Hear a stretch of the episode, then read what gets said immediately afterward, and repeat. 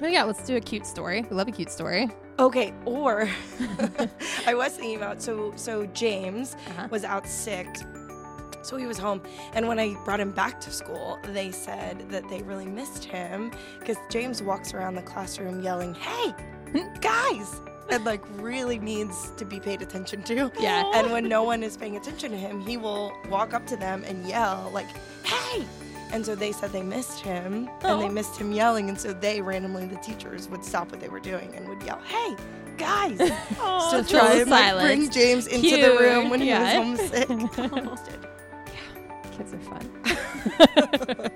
yeah. All right, well, welcome back to the Beyond Sunday podcast. I am super excited for who we have in studio with us today. We've been talking about a girls podcast takeover for forever, and we are finally doing it. Um, so I am your host, Elise McCarter. With me today is Pastor Cassandra Nagel. Hello, people of the future. And Kat Nazaroff. Hello. Kat, do you want to give everybody a little spiel about mm. who you are and what you do? Yes. Yes. um, sorry about my voice. Patrick has already told me that, uh, it, well, he didn't say it didn't sound good, but he didn't but say it sounded implied, good. Yeah. He implied a, it. That's so. An implied slight. Yeah. Yeah. Yeah. yeah. So uh, my name is Kat. You guys know I'm Patrick's wife. Um, and what do I do? What I am a clinical social worker. I have a private practice, so I work with adults primarily, um, and I specialize in trauma and addiction. And so I see people. Uh, and just walk through life with them and try to help heal yeah. some of their hurts. It's really awesome. And like all of the times that we have done a podcast with me and Patrick and David, and I've said, man, we really should have like a therapist that we at least talk to before we do this. Now we have a therapist on the podcast. Yes. It's very exciting. Yes. I'm um, excited to be here. Yeah, we're excited too. Um, and today we are going to talk a little bit about the Proverbs thirty-one passage. Um, Women listeners, I feel like I can already hear your deep and drawn breath of, "Ugh." um, so hopefully we have a little bit of a different perspective on that to offer today. Um, but before we do, we're going to get into some news. Okay, so we're all girls here, so I... oh, boy. yeah. Sorry what for all pre- the male listeners. I know. What are we preparing for? yeah. So I thought maybe we do some female-centric news. Um, but before I read the title here to you guys... How much of a ride or die are you, like, with your friends? Like, how far would you go to, like, protect your friend's honor? What would you say? You mean, like, helping them bury a dead body? Maybe, or? yeah. If that's, sure, like, sure. the extreme, I'm not going to ask a question. Yeah. Some, I heard somebody say, though, once, like, where are we riding to and why do we have to die? Yeah, I would say, I'm like, I'm a ride or why, you like, know? I'm a, like, like, I'm a lo- I'm a loyalist for sure, but I yeah. might have some questions. Right, I need to know exactly the extent of what I'm right. getting into. Right, right, right, you know? right. right. Otherwise, I might say something dumb, you know, I don't know. But what about you? What did you say? You all the way be. burying the body? I mean, I appreciate that that was your first thought. Like, yeah, what body are yeah. we burying? Yeah. Yeah. We actually had a... I think I'd probably have profound guilt about whatever we did. Sure. You know, yeah, that's therapy for the but, rest of your life. Yeah. Good news. Yeah. You I got gotcha. a therapist. Unless I'm the one asking you to yeah. do something. That's worse. yeah, then yeah. I wouldn't have anyone to talk to. Right. Like the, yeah, yeah, yeah. So we actually had a conversation before one of our podcast recordings a couple of weeks ago where... We, it turned out we'd all done some internet research on, like, if you have to bury a body, what is the best way to do that? Um, and independent of each other? Yeah. Uh, so it turns That's out a fun vertical.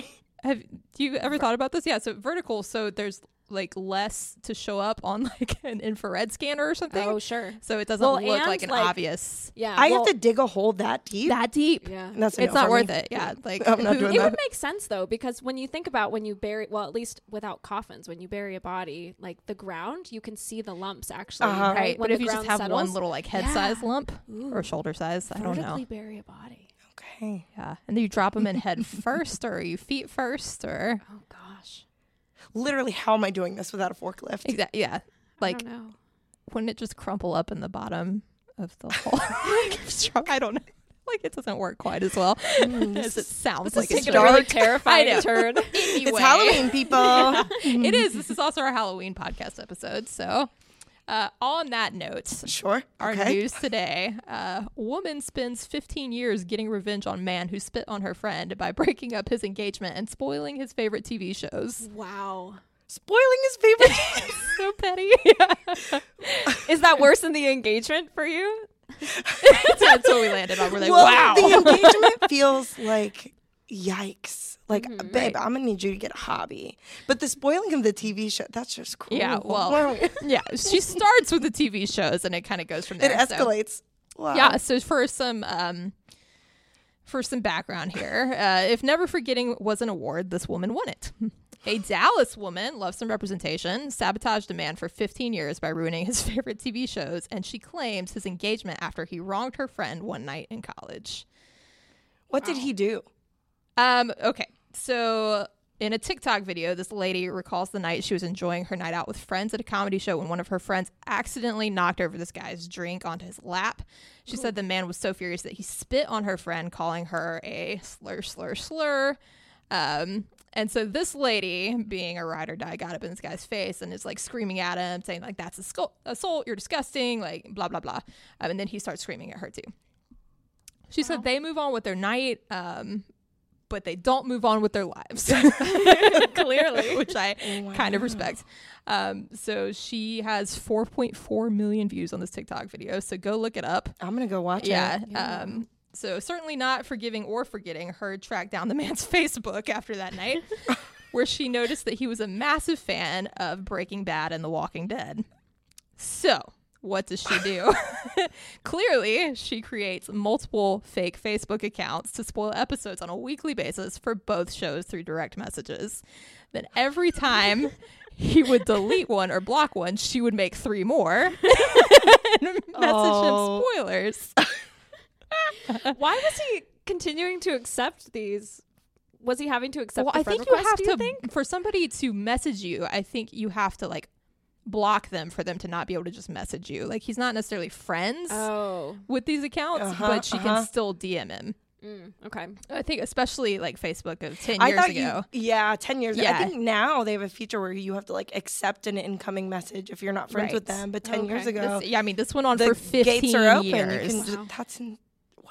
She said that he tried to block every single fake account that she made, but she just kept creating more. But she said, you know, a couple of months it kind of petered off for her. She still did it just for fun. Um, but then he ended up in her political science class in grad school with her in like some random turn of events. Um, she recognized him. He didn't recognize her, so he has no idea. But so she tracks down his Reddit. And he has all of these like really awful opinions about everything, like very misogynistic, yada, yada, yada. Uh, so she starts kind of trolling him on there. Um, and then she noticed that he's engaged and that he posts some like nasty pictures that he's passing off as his fiance uh, that she allegedly doesn't know about. And oh. so oh. and so she messages his fiance a link to this guy's Reddit. And then they were no longer engaged on Facebook. Wow. Amazing. fifteen years. I wow. mean...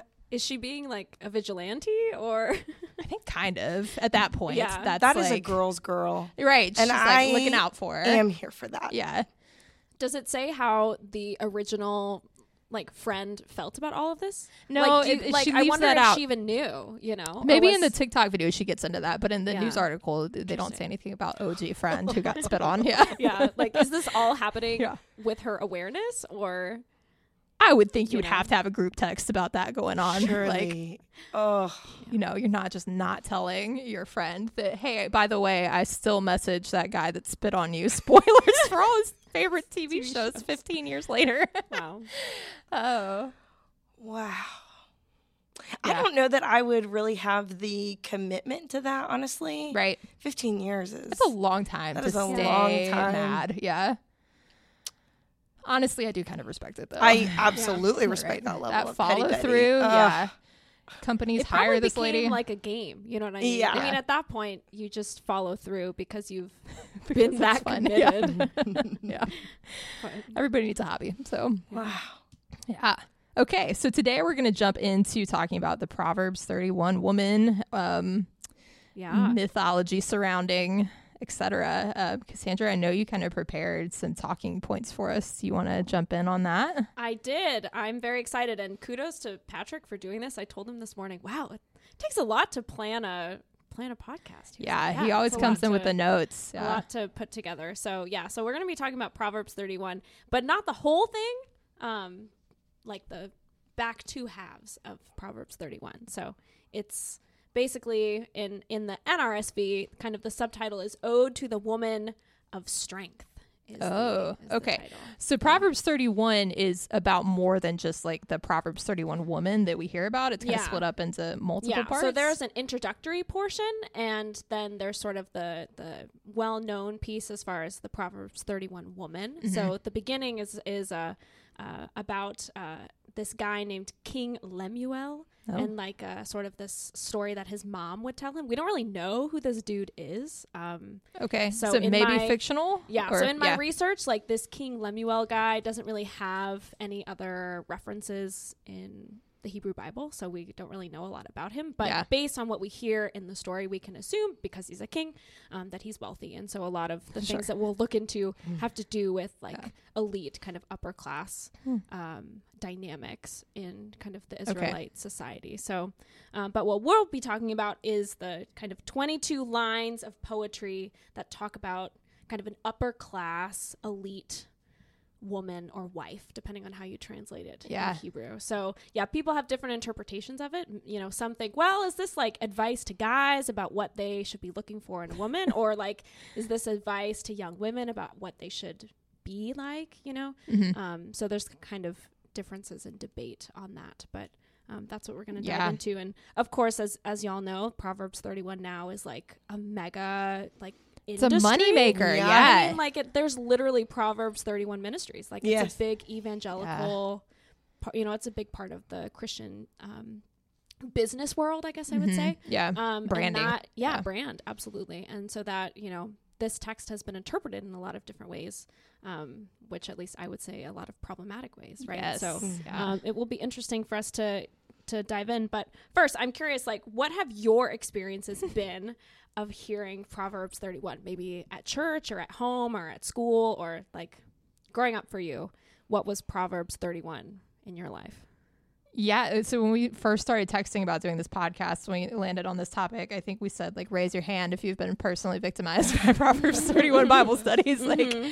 um, so like I multiple Bible studies, uh, like as a preteen all the way through. I think I've been, I don't, I'm not going to say forced into subjected to maybe um about this whole theme of sure. like always the angle was what you need to do to make a good wife for somebody. Mm-hmm. So yeah, what about you, Kat? I my first exposure was really in college, part of a pretty evangelical ministry uh throughout uh, my my time in in my undergrad. And yeah, it was really presented as here's the qualities that would make you a good wife. Mm. Uh, and essentially the messaging is all the things that you are are not really enough. Womp and womp. So you, yeah. Right. When compared to this list, right? Yeah, like yeah. here's how, um, here's the ideal woman. Um, and so it was not communicated in a way of, Uh, a celebration of mm. these are all all things women are. Mm-hmm. It was very much a, in order to please uh, a man, in order to get married, that because obviously that is the goal. Obviously, uh, here are all the things that God says uh, to be. Yeah, yeah, yeah. yeah. It's uh, it's an interesting topic, at least for us in kind of the E L C A, mm-hmm. um, in a church that follows the what we call revised common lectionary. I don't know how much y'all kind of dive into the the R C L here on the podcast, but it's a go for it. Yeah, a, if, if you like that, know what that yeah. means. Yeah, so the revised common lectionary, it's a three-year cycle that we use um, not only in the Lutheran Church, it's in the Catholic Church and a lot of other kind of, I would say, mainline denominations mm-hmm. that um, basically journeys through the church calendar year, right? So we have the season of Lent where we're, you know, journeying to the cross. And so um, it's a series of uh, recommended uh, scripture passages that we okay. read. So um, there's three years. Year A, or year one, is Matthew. Year B is Mark. And then year C is Luke. So we read through those three. And then John, right, the fourth gospel, mm-hmm. is sort of read on all of the big holidays. So okay. John is the gospel that we read, you know, on Easter. We hear parts of that at Christmas time and things like that. So John kind of gets interspersed throughout yeah. the rest of it. Um, so Poor John. I know. John's a third yeah. child. Right. Well, in like, some ways, John, is, John has like all the really special stories. Right. Like yeah, you only get ones. Washing yeah. of the feet and John. And so you get that on Monday, yeah. Thursday and things like that. So anyway, so the Revised Common Lectionary gives congregations this structure to go through the church year and, you know, hear stories of scripture through the different lenses of the gospels, but also like it forces you to kind of wrestle with difficult texts that I would say like complement the gospel. And so that's the kind of our first and second readings are mm. connected to the gospel stories that are assigned every week. Um, and so I was doing some research about like, when does Proverbs thirty-one come up in the lectionary? And so it comes up in year B, which is coming up here at the end of November. Um, so we will get Proverbs thirty-one oh boy. in twenty twenty-four, but this is what's interesting. Yeah. It's actually called, uh, it's actually part of the semi-continuous series okay. of first and second readings. So um, when I was saying the first and second readings complement the gospel, those are sort of the general first and second readings that we hear. Um, there's also oftentimes a semi-continuous first and second reading, and those oftentimes are like stories from the prophets or like narrative sections of the Bible that don't really complement the gospel necessarily, but when you read them for an entire season, you get a better understanding of uh, people like Moses or like some mm. of the some of the figures throughout the Old Testament that span really long sections of scripture. Yeah. Um. So Proverbs thirty-one is part of that semi-continuous series. So for most congregations, if they're just kind of going with whatever is assigned, Proverbs thirty-one would not ever come up in your uh-huh. like preaching kind of schedule unless you're specifically, you know, choosing it.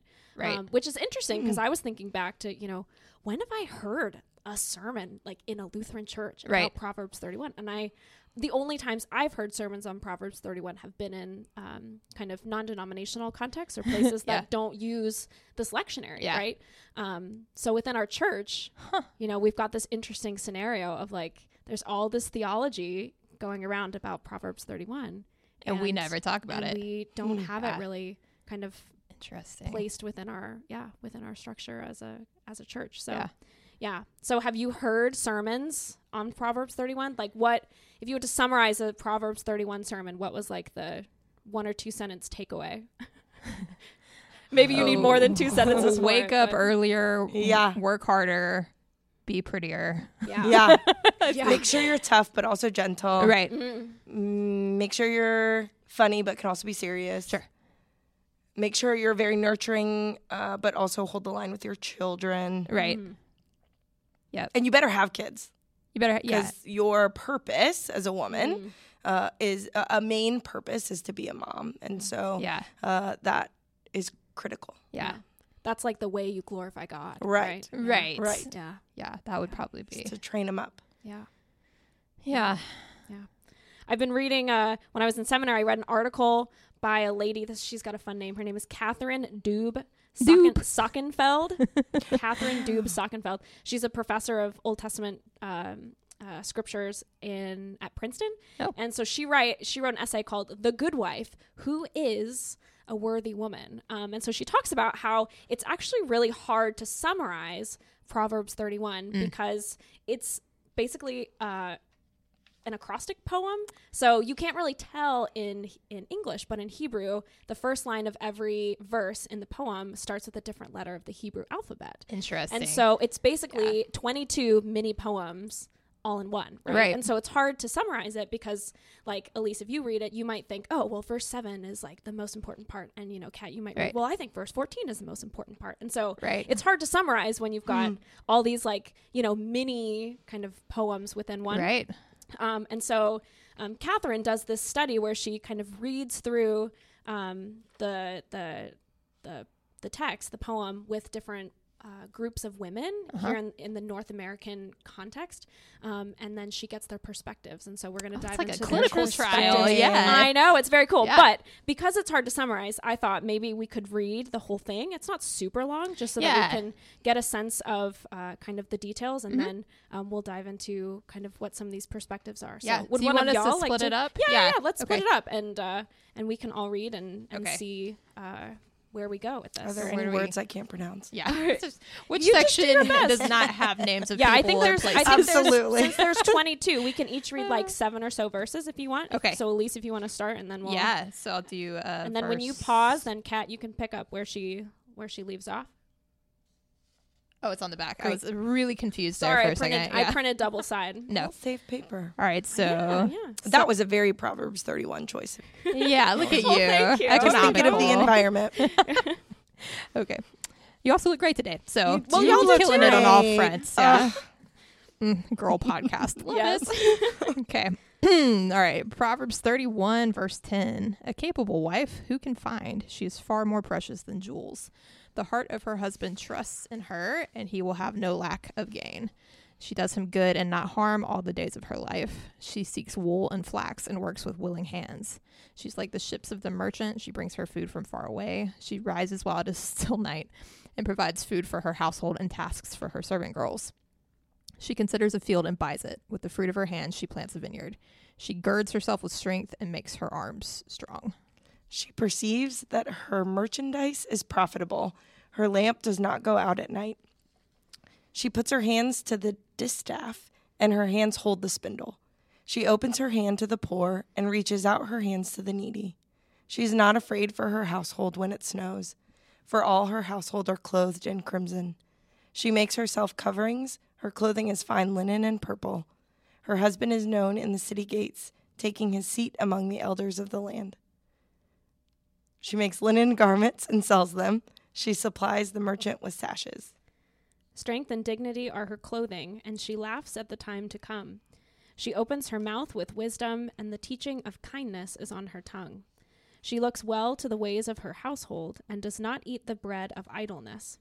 Her children rise up and call her happy. Her husband, too, and he praises her. Many women have done excellently, but you surpass them all. Charm is deceitful and beauty is vain, but a woman who fears the Lord is to be praised. Give her a share in the fruit of her hands, and let her works praise her in the city gates. Hmm. So, initial thoughts and reactions to this. What?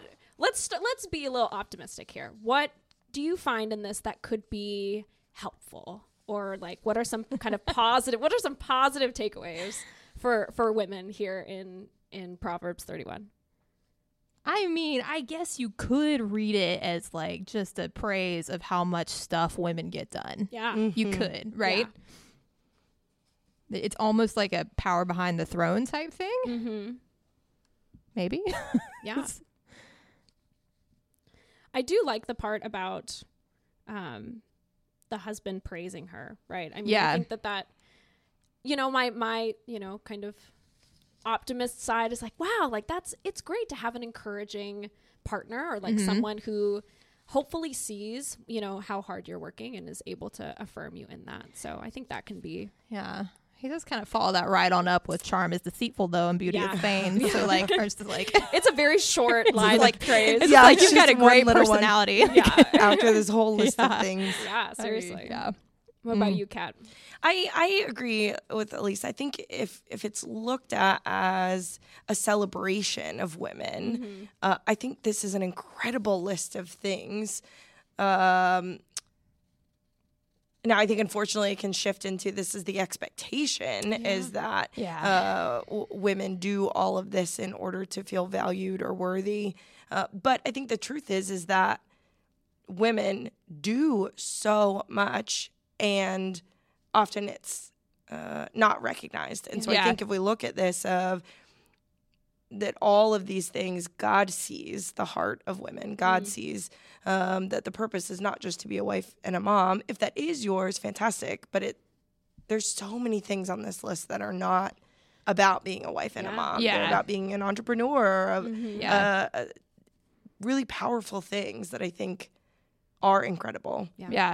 And I mean, also the time is written, right, is a time when options are very limited yeah. for women. You know, like you can't be in the political sphere necessarily. You can't necessarily be an entrepreneur even. Like, so your options socially are, you know, yeah. marry well, have sure. children, you know, run a household, that kind of thing. So like if you, maybe with a grain of salt from that perspective, you can eke out some really positive stuff from here. I will say, I just, I love the bread of idleness though. And I,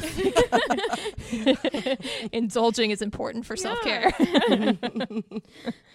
So are y'all familiar with a, a pastor? Her name is Rachel Held Evans. Oh, yes. Rest in peace. Yeah, yeah. I know. Rest in peace. Yeah. So she's a E L C A Incredible. pastor. She's an author. And one of her books is called A Year of Biblical Womanhood. Mm-hmm. Um, and Nadia Bolz-Weber was one of her good friends and oh. wrote in sort of a, a blog post, kind of a eulogy for, for Rachel, mm-hmm. um, kind of a quote from Rachel's book um, about Proverbs thirty-one. So Rachel says, "No longer presented as a song through which a man offers his wife praise, Proverbs thirty-one is presented as a task list through which the woman earns it." Mm-hmm. And then she says, "We turned an anthem into an assignment." Mm. What do y'all think about that? Yeah, I mean, I think she's dead on. Yeah, it's kind of like what we've been talking about here as far as these tasks, right? And, yeah. Um, yeah, how we're interpreting them. Yeah. And an assignment in order to earn a good quality man, mm. yeah. I think has been sort of the messaging that I have gotten yeah. with Proverbs thirty-one, that that the the intention behind it is not so that you can feel closer to your creator. It's mm-hmm. so that you can earn a man who doesn't cheat or who treats you well, right. or right. So all these who could things, brag like about you. Men are looking, right, right, right yeah. that men are looking for this yeah. woman, and the more you do, the more you are worthy of this. Yeah, which feels insane. It does. It does. So, uh, so let's dive in here to kind of uh, Miz Catherine Doob Sockenfeld's Doob. different. I know, it's so cool. Her different perspective. So, um, so there are five kind of female voices that continued to come up as they were reading this section of Proverbs thirty-one. So the so the first one is called, the, the title is Beyond Tradition. Mm. Um, and so this, it, it's too long for me to read all of it, but the, the women are basically saying, like, this interpretation of Proverbs thirty-one paints the picture of a capable woman who does lots of things outside the home.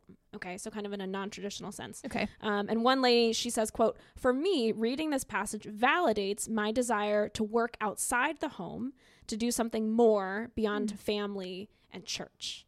That's um, nice. And so, I mean, when we were reading through, right, there are so many pieces of this poem that don't necessarily have to do with the household, but are mm-hmm. kind of tasks, you know, that she's doing outside. So that's really yeah. where a lot of this interpretation is coming from. So what are your thoughts or reactions to this kind of beyond tradition uh, reading? Yeah, th- I don't think I've ever thought of Proverbs thirty-one as something that validates mm-hmm, me, mm-hmm. you know, like, yeah, that's a really nice take on it. Yeah.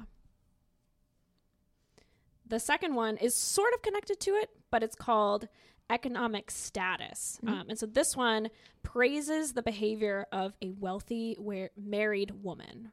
Um, and so it's kind of focusing on the dream, right?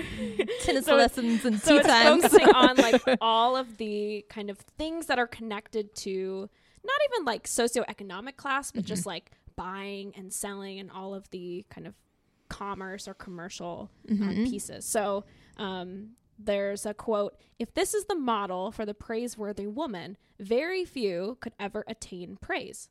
There are very few rich men, fewer wealthy girls, and equally few who could work successfully enough to get as rich as this family appears to be. If this poem describes the kind of wife a man should seek to marry, then everybody loses, because it presumes a fairy tale world. It denigrates ordinary women without a lot of money, and by implication, their ordinary husbands as well." So, kind of hard to, at least for me, to wrap my head around, because mm-hmm. we have all these like billionaires, right? I mean, there's just this sense of, of like mass wealth, mm-hmm. I think. Um, kind of in our context, but also so many situations where there's not. Yeah. So, mm-hmm. yeah. Thoughts or reactions about reading this through like an economic lens? Is that your first instinct?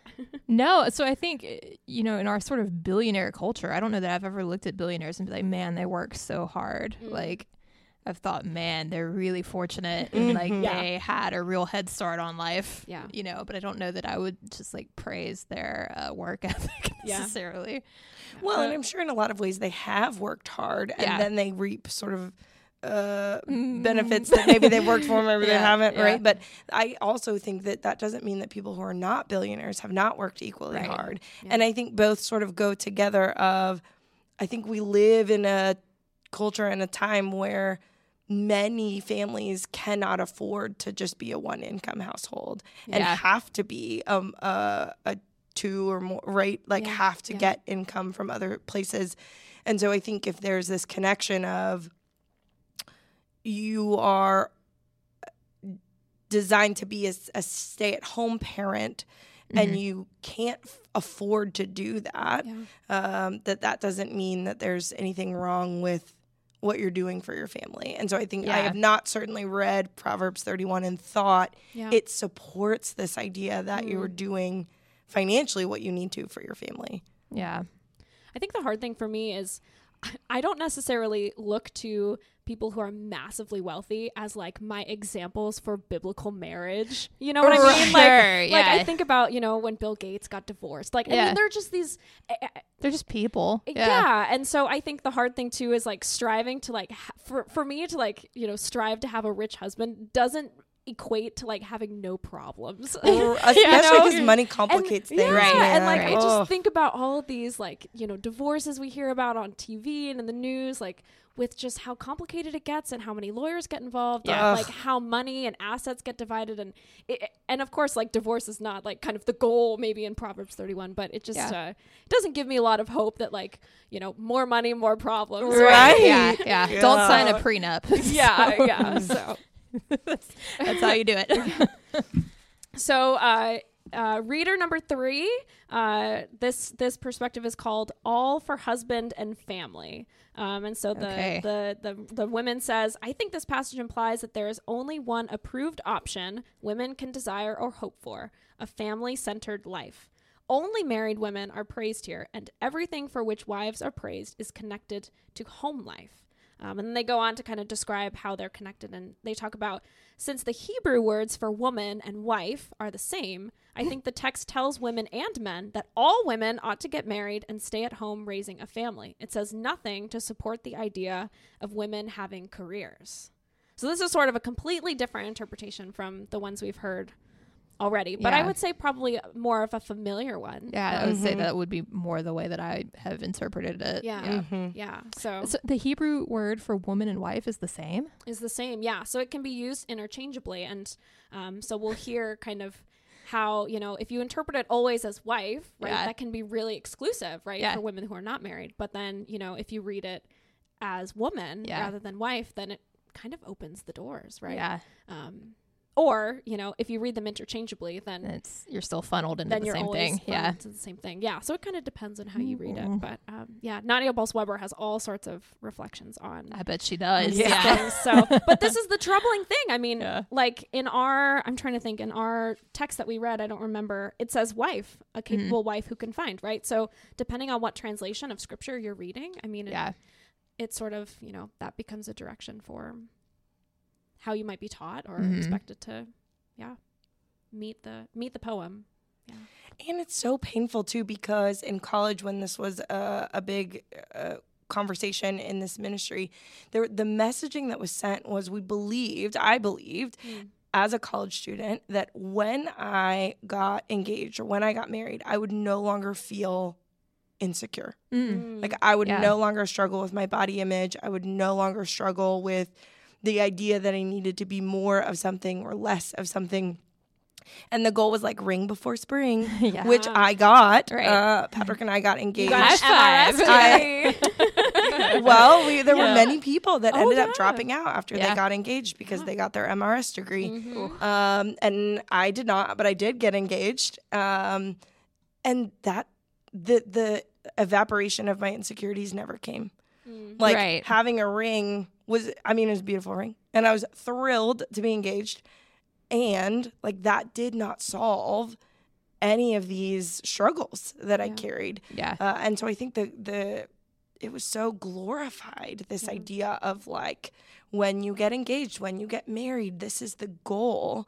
Uh, and I love my marriage, but I don't think that's the goal for everyone. No. And I don't even think that says it biblically, that that, that needs to be yeah. the goal. Like, I don't think it should be presented as the goal for everyone, you know, like, like we know, like, It it's not like the goal for everyone, but the messaging is that it should be the right. goal for everyone. And if it's not, yeah. then what's going on? Right. Yeah. Like there's something off is the assumption, I think. Right. Like, well, why don't you want to get married or date seriously? You know, like. Well, then you get told yeah. like, well, while you're in waiting, let's uh-huh. love singleness. yeah. Oh my this gosh. This time of so while you're you waiting. This, oh my gosh. Is this yeah, res- okay, right? Yeah. Like oh all gosh, of yeah. these sermons that I went to. Uh, these... Well, there's whole conferences about biblical singleness. I'm like, where, where are you getting your yeah. data? Yeah. Like, where well, is and this coming really funny from? Thing is that all the people that lead these conferences are married. Are married men. Are married. Right. Well, sometimes it's couples. So sometimes uh-huh. it's so. Oh, but yeah. they can't do it. The the woman cannot do it on her own without. Correct. Right, right, right. She her man. Yeah. Right, correct. Yeah. Yeah. yeah. yeah. So Kat, I want to go back to you because I think, mm-hmm. you know, what you're sharing about, um, you know, being engaged and still struggling with mm-hmm. insecurities, right? How did that impact yeah. your relationship with God, right? I mean, sort of from a theological perspective, right? You've a- approached the this goal, right, that was presented to you throughout college. And then, like, when it wasn't achieved per se, like what happened or how did you kind of navigate that? Yeah, I think it just felt very jarring, yeah. right? I truly believed uh, that this, not that, that Patrick was going to heal all, all these things, but that I would not struggle so much. And then feeling very confused of why am I still struggling with this? I shouldn't, right? Yeah. So then came the shame mm, right. of I'm doing something wrong. Mm. Like I'm not relying on God enough, or I'm not... Um, or, or my my engagement, my marriage has now become an idol, mm. right? There was just this constant yeah. shame. Yeah. I could not do it right, whatever that even meant. Yeah. Yeah. Wow. Did it feel like you had like checked a box and therefore the other pieces were going to fall into place for you? Or was it, and then it became just like, oh, well, I have to keep like checking boxes, checking boxes, checking boxes, checking boxes. I don't know if it felt like a box so much. I mean, I, uh, Patrick and I were together for, I don't know, like a year. We knew we were going to get engaged. We knew this was the hope for us and, and mm-hmm. the plan. And, um, and then, so I don't necessarily think that I remember feeling like it was a box to check. Mm. I just remember feeling like, okay, I walk my college campus and I feel insecure about my body. Mm. Or I feel insecure, my hair is very frizzy and very curly, and so I feel insecure about it uh, oftentimes. And I thought, if I have this beautiful engagement ring, I will no longer feel insecure because a man chose me. Mm. Like someone chose me, yeah. right? And that was the message we got sort of in this ministry. Not uh, directly, but very indirectly. Yeah. Of, yeah. Uh, the goal is to be chosen. And so I thought, right, like I'm getting engaged to this person I love and am yeah. so thrilled to spend my life with. And because he chose me, I would no longer feel insecure about my hair or my body. And joke's on me. That did not happen. yeah. The choosing doesn't erase like right. everything the else. The choosing yeah. doesn't mean yeah. that I don't still feel... Right. like I'm supposed to be or achieve or do something different. Right. Mm-hmm. And the choosing is wonderful and mutual. Yes, yes, and, yes. And yes all yes. that. Yeah. Like that's again, not like, ten out of ten. Yeah. Thrilled. Love it. Glad yeah. it happened. Happily married. Right. So. It does kind of connect to, so our reader number four, the title is Building the Husband's Reputation. So this is oh, sort of propping next, him up. Yeah. yeah. So this perspective is about one word for wife and woman. Yeah. So this this reader says, I think this passage praises the wife primarily because of the glory she can bring to her husband. After mm-hmm. all, it's the husband who is interested in having such a wife. No one is asking the woman what she thinks about this portrait of herself.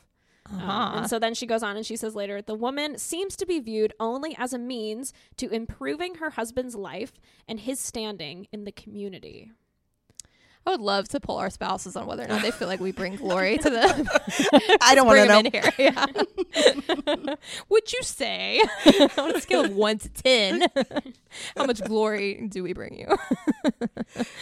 So there's a, so verse twenty-three, it says, her husband is known in the city gates. Uh-huh. Um, and so in Big Nadia Bolz-Weber's kind of eulogy for Rachel Held Evans, there's a picture and she's standing outside of the city where she lives with a sign that says, Dan is awesome. And that's her husband. And so it's this kind of like joke, you know, that sort of, uh, you know, playfully reflecting on this this text about, you know, her husband is known in the city gates. Yeah, right? Like that's cute. Kind of, is she, you know, glorifying, right? Are her actions glorifying her husband? So yeah, building the husband's. She, yeah, she she uh, obviously like, you know, has a different interpretation of the text, but it's just yeah, yeah this is quite a quite an interesting perspective. Yeah. Mm-hmm. All right, are you ready for number five? I think we're ready. I think yeah. y'all are going to yes. just adore this one. Oh. Mm-hmm. This one is called, This is Super Mom. Mm-hmm. Super Mom. Mm-hmm. So it says, uh, this text is the perfect description or prescription for a super woman or super mom. Here is a picture of a woman who can do everything, who never needs to sleep, who can be merchant, farmer, seamstress, chef, organizer, fountain of wisdom, volunteer worker, who has perfect children who bless her rather than whine or fight, and who can see her see to her husband's advancement. Advancement. Yeah. So this is Super Mom. Our, I am not a mom, but I will ask both of you. Yeah. Are are either of y'all uh, quote unquote super mom? No. God, no, no. I sleep all the time. Yeah. I need a solid eight to ten hours. Yeah, I'm in bed at nine thirty almost every night. Okay. And I'm proud of it, honestly. Yeah. No, I am not super mom, but I will tell you that not a day goes by where I don't question my parenting. Mm. Yeah. Or question my um, value as my kid's mom. Yeah. Did you receive, I mean, either from the church or kind of from social media, like, do y'all experience kind of pressure to meet that super mom, uh, I would say, like, unattainable goal or aspiration? Yeah. I mean, I think there's always somebody that you perceive as doing it better than you, right? Mm-hmm. Like, there's always somebody who's packing the cute lunches for their kids. Like, mm-hmm. there's always somebody who's so gentle in their parenting. You know, there's always somebody who has, like, somehow like matching like sheets for their kids' bed and pillowcases that aren't just totally random, and like their kids don't have stains on their clothes when they go to school. Like there's always somebody yeah. that you can look and be like, ooh, look at all the ways that I am not doing those things. Mm-hmm. You know, like I'm just not, it's not coming together for me like yeah. that. So I think there's a lot of um opportunity in parenting to feel like you are messing your kids up constantly. Mm. Yeah. Yeah. Yeah, it's it's it's really tough. Yeah, yeah. I oh, I don't know if it's shared on the irrelevant. Uh, we struggled with infertility for a long time, mm. so it took us quite a while to um, have my first, and that period of time was so painful. I mm. was asked constantly in the church and outside of the church, when are you having kids? You've been married for a while. Mm. Don't you want kids? Mm. And and just this messaging of, and, and not many people knew that, that we were struggling and that it was d- deeply painful. Yeah. Uh, and just the the message that's sent is like, okay, it's about time. Mm. Like you've, you, yeah, you, it's about time. It's you've been, been married, years, yeah, right? You you've had it. enough married yeah. time, and now now your job is to have kids. Uh, and that brought a lot of shame for me. Is mm. is what is wrong with me and my body that I have struggled in this way. And so then the belief through social media is like, I, because this was such a challenge to have these two boys, I have to love every second of it. Yes. And if not, it goes so fast. Then I'm not a good mom. Yeah. Right? Yeah. That, that a Proverbs thirty-one mom would just adore every moment and be so present in every moment. And I'm like, I sometimes just want to hide in a closet. Yeah. And I don't adore every moment. Yeah. Yeah. Yeah. Yeah. And letting that be okay. But you don't see that on social media. You no, know, you, you don't. You don't see the hiding in the closet. You don't. No. Yeah. So my one of my uncles is a stay-at-home dad. Oh, I love that. Um, Patrick will be jealous. Yeah. And yeah. so, you know, my aunt, you know, works full-time. She works in the pharmaceutical industry. And my uncle is a stay-at-home dad. And yeah. so, um, and also like... I mean, both of y'all work, right? Mm-hmm. And your spouses both work. And so yeah. I'm curious, like, for, uh, you know, from a kind of stay-at-home dad perspective, from a multi-working, you know, parent household, mm-hmm. how, like, can we, you know, hold Proverbs thirty-one with those realities, too? Like, or maybe how do you think, like, your spouses would interpret Proverbs thirty-one. Yeah. So, I mean, I think we both have really supportive spouses, mm-hmm. from what I understand. Um, and if we're reading this as like a celebration of everything that women do, then I can see it as being sort of like a, almost like an inspirational thing, you know, like even when it's tough and I feel like I'm not getting enough time with my kid or my spouse or my friends because I, I have all these things going on that I'm trying to juggle, like God sees me and yeah. holds that, you know, and that there's space for that kind of like, oh, like I'm, I'm stretched thin, but yeah. I'm still showing up in the best way that I can, you know? Yeah. So one of the last things that Miz Catherine says is uh, she invites, you know, in her essay, she invites people to use Proverbs thirty-one as a conversation opener um, about how women understand their own identity rather than as this prescription that simply needs to be followed mm. or rejected, um, yeah. which is kind of what we've doing here, right? Mm-hmm, kind of yeah. wrestling with, you know, our understanding of it. So um, how might Proverbs thirty-one help you understand your own identity? Maybe it's okay to be ambitious, you know, like yeah. to have things that you want to get done. You know, again, in the context, really your only options at that time were mm. stuff kind of connected to home life, right? Sure. But even in that context, this person's still kind of hustling is what we understand, mm-hmm, right? Yeah. So, like, it's okay to, like, want to hustle and have things that you're knee deep in, you mm-hmm. know, that mm-hmm. aren't necessarily connected to your kids or your spouse. Yeah. So. Mm-hmm. It also makes me think of like, okay, so if these were uh, the characteristics of women at the time or a woman, I, mm-hmm. I don't know, like, can there be specific characteristics about me that like God actually is pleased with, mm-hmm. right? Instead of yeah. this uh, belief that I held in college of my job was to be quiet. Well, I'm not a quiet person. How did that go? Not well. Right. but but yeah. just these um, characteristics and, and qualities that we have that instead of them of working really hard to make them different, looking at how to use them as like something that is powerful mm-hmm. and, and a positive. Yeah. Yeah, I like that.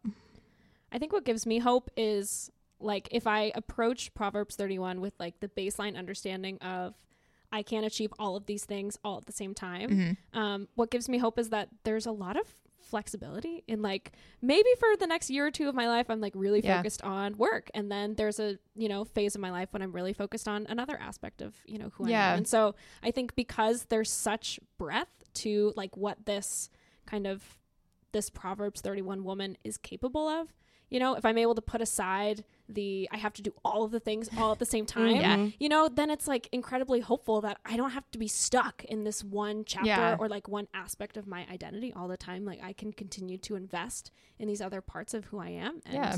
like there are, there's more than one way to glorify God, right? Mm-hmm. If, if every single mini poem in this big poem are like ways that we can, you know, honor God or love, you know, love the people around us, mm-hmm. then Um, we have a lot of options. Mm-hmm. Yeah, it's mm-hmm. nice. It's okay to switch gears. Yeah, yeah. yeah. And maybe even necessary, right? I work yeah. with a lot of women who their kids have grown and they've mm-hmm. left the house. And then there's this big identity crisis of, okay, so now my sole job isn't to raise these kids up. They've gone, they've left the nest. Who who am I? I'm not yeah. connected to my partner. I don't even have hobbies. Mm. Like, I don't know who my identity is anymore. Right. And I don't think that that's what God wants for us. Mm-mm. That a big part of my world is my children. And they need more from me right now because they're so little. But I also try and prioritize crafts and time with my husband and the things that also bring me joy because my kids won't always be little. They right. won't always need me as much. Yeah. Uh, and I I think that many women feel shame about the desire to do something other than play with their kids. Yeah. But I don't know that that's what we're called to do yeah. at all times. No. But I think it's worth acknowledging that probably some of that shame comes from this passage.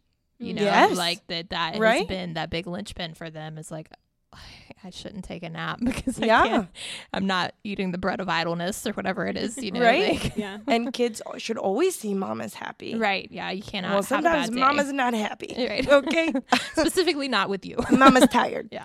And I think it's so hard too, because like there are a lot of kind of women throughout the biblical narratives, and a lot of them don't meet these things. I mean, right? Like, Miriam, you know what I mean? Oh like, my gosh, uh, you know, like there are just so many. I mean, and like we think about like, you know, Sarah struggled with infertility. I mean, mm-hmm. there's all these ways in which, like, certainly there are women in the Bible who maybe align with pieces of it, but mm-hmm.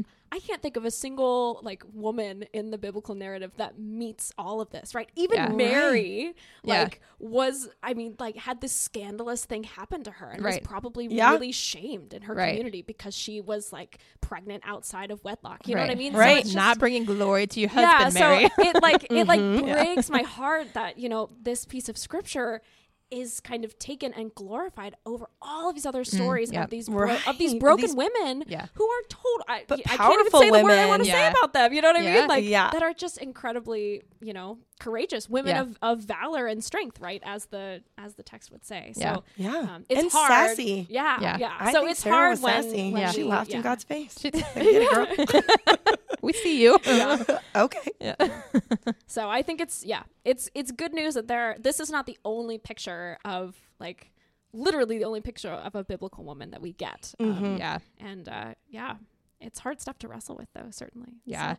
Well, I think it can feel kind of few and far between because the Bible is kind of male-centric, you know, mm-hmm. and, you know, argu- arguably written by men, kind of for men a little bit, you know, yeah. so that we don't get as much, like, in-depth biblical hero stuff as we do some of the men, like Moses, yeah. you know, yeah. and Noah and all that.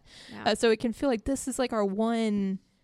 like central passage, and it yeah. kind of well, sucks. Yeah. And even this story, like, yeah. I mean, this is kind of, I mean, this is not a woman speaking. This yeah. is mm-hmm. this is a the man king yep. Yep. Yep. saying what his mom would say to him, you know? So it's kind of like, this is the male gaze yeah. version of like, he's maybe selectively remembering what his mom right. was telling him. We have no idea. For right? sure. Like so, if he remembers mom being happy all the time. Yeah. Right. So like even okay. this story, you know, we don't talk about it enough, is written from a male perspective. Yeah. Um, but yeah, mm. just lots to lots to hold. So any final thoughts or, you know, burning comments that you want to share about mm. Proverbs thirty-one, ten through thirty-one?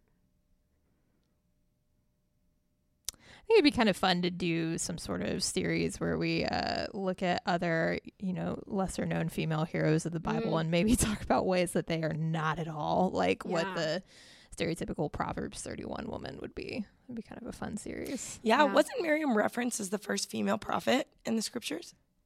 Uh, kind of shaking it up. Sorry, I'm staring straight at you. No, I, yeah, no, I don't remember if it was her, if it was Hagar, but yeah. Mm-hmm, mm-hmm. Oh yeah, Hagar doesn't Hagar, get enough well, credit Hagar, either, right? Uh, so yeah. she's the first. She's the first woman to say God's name mm-hmm. out loud in scripture. So that's sort of one of the big things that she's known for, but, right? Um, yeah, there's a book series. I don't remember if I had texted y'all about it called Bad Girls of the Bible, yes. and then there's a there's a sequel called Baddest Girls of the Bible. It's oh, like part two. Oh, yeah. um, that's but the one yeah, you want to be in. And, and then like this, I mean, Baddiest. Yeah. The essay that we kind of talked through today is from a book that I read called Just Wives: Stories of Power and Survival in the Old Testament and Today. Interesting. And it, and it goes through different yeah. kind of biblical women. So there's certainly a lot of you know powerful women and and stories, and you know often the perspectives we get are uh, maybe not as holistic. Right. As, right. Uh, as they could be. Mm-hmm. Oh, maybe yeah. we should do that sermon series. Stay tuned for another girls podcast takeover. Yeah. yeah. And if you liked what you heard today, feel free to please write up in and uh, tell us how awesome we are and how badly you want more girl podcast takeovers. At, uh, run the world, girls. It's Beyond Sunday Podcast at gmail dot com. Uh, is I believe our email address. Usually David does this part. Um, and you also can find all of our episodes, including this one, which you're already listening to. So I've always felt that this part was a little funny. Uh, beyond sunday podcast dot com. And thanks right, for like listening. Right, out. right, like obviously you already found us. Anyway, uh, thanks for listening, everybody. We will be back next week with more Beyond Sunday.